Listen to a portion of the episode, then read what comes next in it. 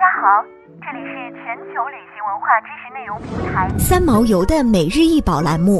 每天学点历史，从此开始。每天学点历史，从每日一宝开始。今天给大家介绍的是明代发花双耳瓷瓶，该瓷瓶高四十五点四厘米，口径五点五厘米，足径十一点五厘米。出土于成都净居寺名墓，其器为瓷胎，发花、蒜头、胆瓶，细长颈，肩以下见硕，下半部丰满，颈部有对称兽耳，浅圈足，足部回纹，孔雀绿底，以黄、绿、酱紫釉彩绘人物、花卉等图，料有堆凸之感，现收藏于四川博物院。明代发花双耳瓷瓶为中国古陶瓷中一个奇特的门类。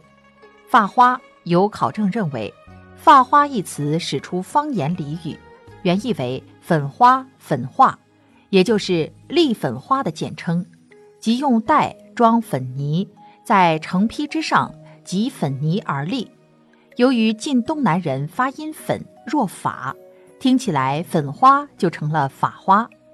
花与华，古文中本是一字，现在仍音近通用，所以传至外地，粉花被讹传为法花或法华。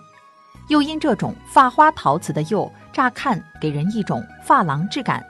后来又把法花写作发花，久而久之，发花就成为通行的称谓了。发花是一种低温釉陶瓷，由琉璃演变而来。其化学成分与琉璃基本相同，只是所用助溶剂不同。山西产的发花与琉璃从外观来看相近，且都为陶胎。琉璃多为绿黄色，色彩单一；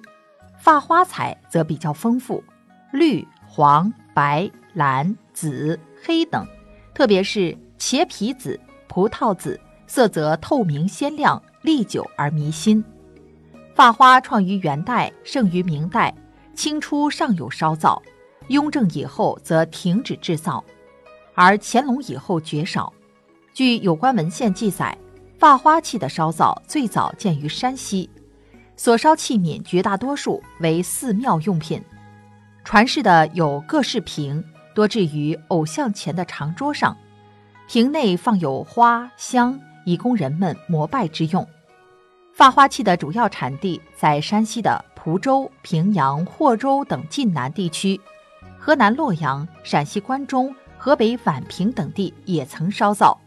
以山西晋南地区生产的发花器最负盛名。想要鉴赏国宝高清大图，欢迎下载三毛游 App，更多宝贝等着您。